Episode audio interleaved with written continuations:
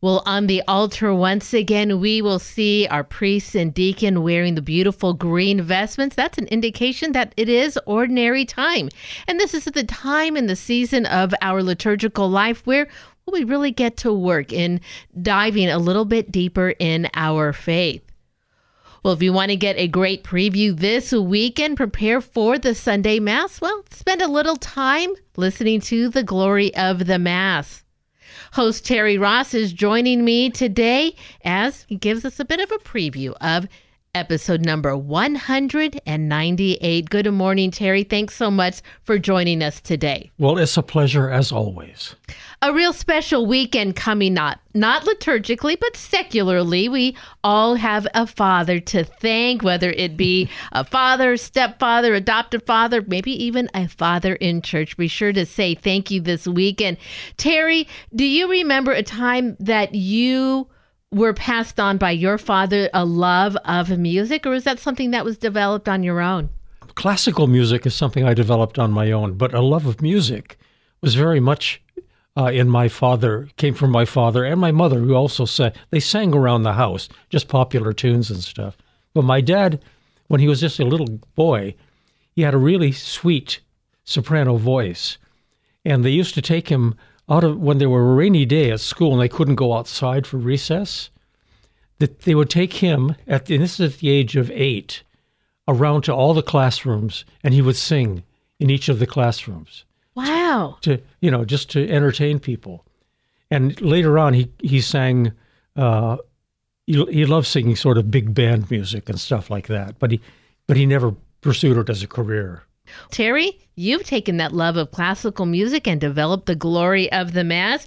This week, we're previewing the 11th Sunday in Ordinary Time. Now, remind our listeners, because I said in the introduction that it's not ordinary, meaning that it's not special, right. but it has to do with the way that the church counts the weeks. Remind our listener what it means when we are in ordinary time. It just means that we use ordinal numbers as opposed to just regular numbers. We don't say it's Sunday 11, we say it's the 11th Sunday in ordinary time, uh, meaning that it's a time that's neither any, it's between the other designated times of the year, like Lent, Eastertide, uh, Advent, uh, and so forth. Sure.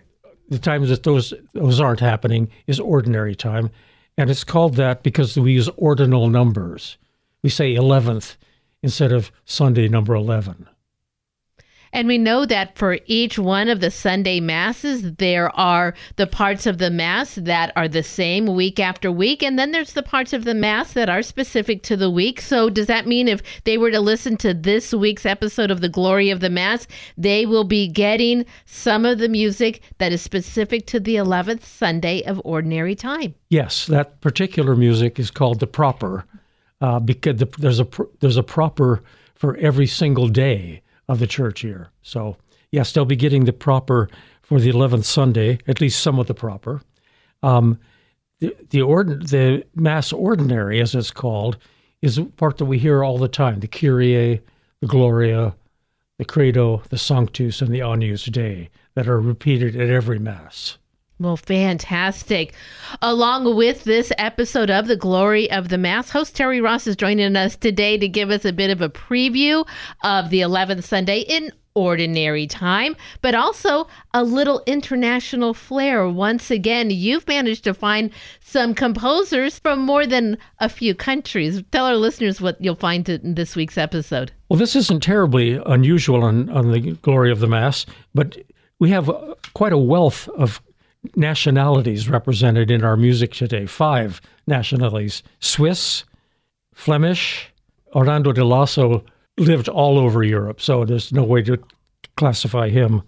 Bruckner, who is uh, Belgian, and Anerio, uh, who's, who's Italian. We also have the, a, a variety of performers doing that. A group from Portugal, I see here. Here's a here's a group from Germany a group from Catalonia, or better known as Barcelona, and a very well known group from Portland, Oregon. Oh, I think I might know who you are talking about.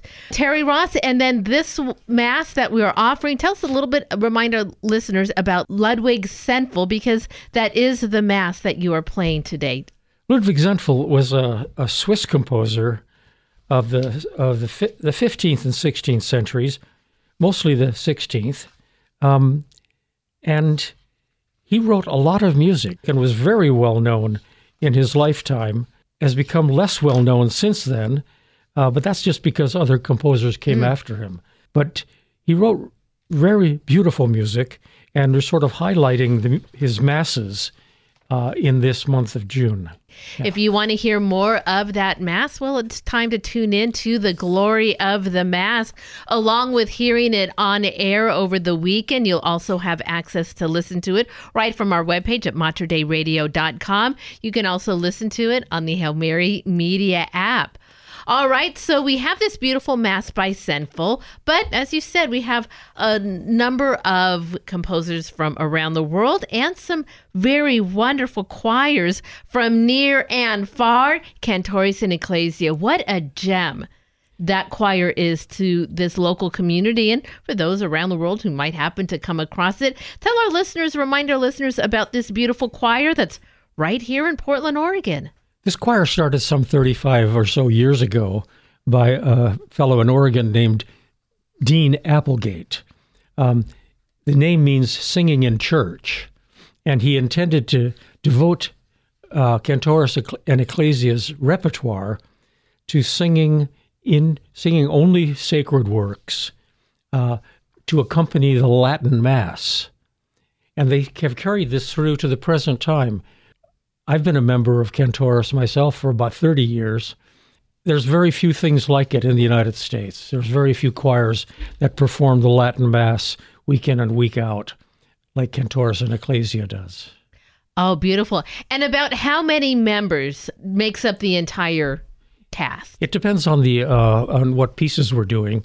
It can range from as many as 50 for double choir things and as few as 13 or 14 for smaller pieces. It depends uh, on the music and also on the availability of the singers.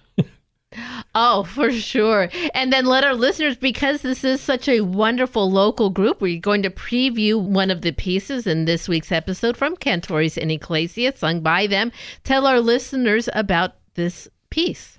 Well, this piece is uh, written by an Italian named Giovanni Anerio, uh, it's called Unam Petii Domino. One thing only do I ask of the Lord to dwell in his house forever. Uh, and this is a particularly beautiful uh, setting of this text. There are a number of composers have written uh, motets called Unam Petii ad Domino, but this I think is the most beautiful. And uh, Cantores sang it really well on a recording they made. Well, here is a piece of that music you will hear this weekend.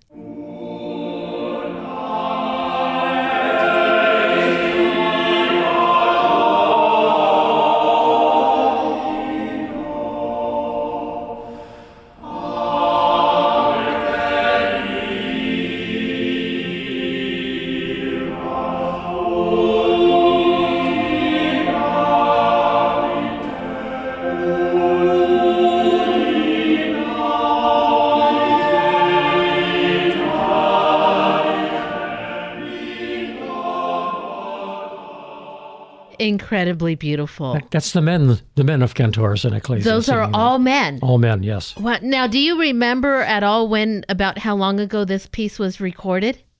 Maybe twenty five years ago. Really? Yeah.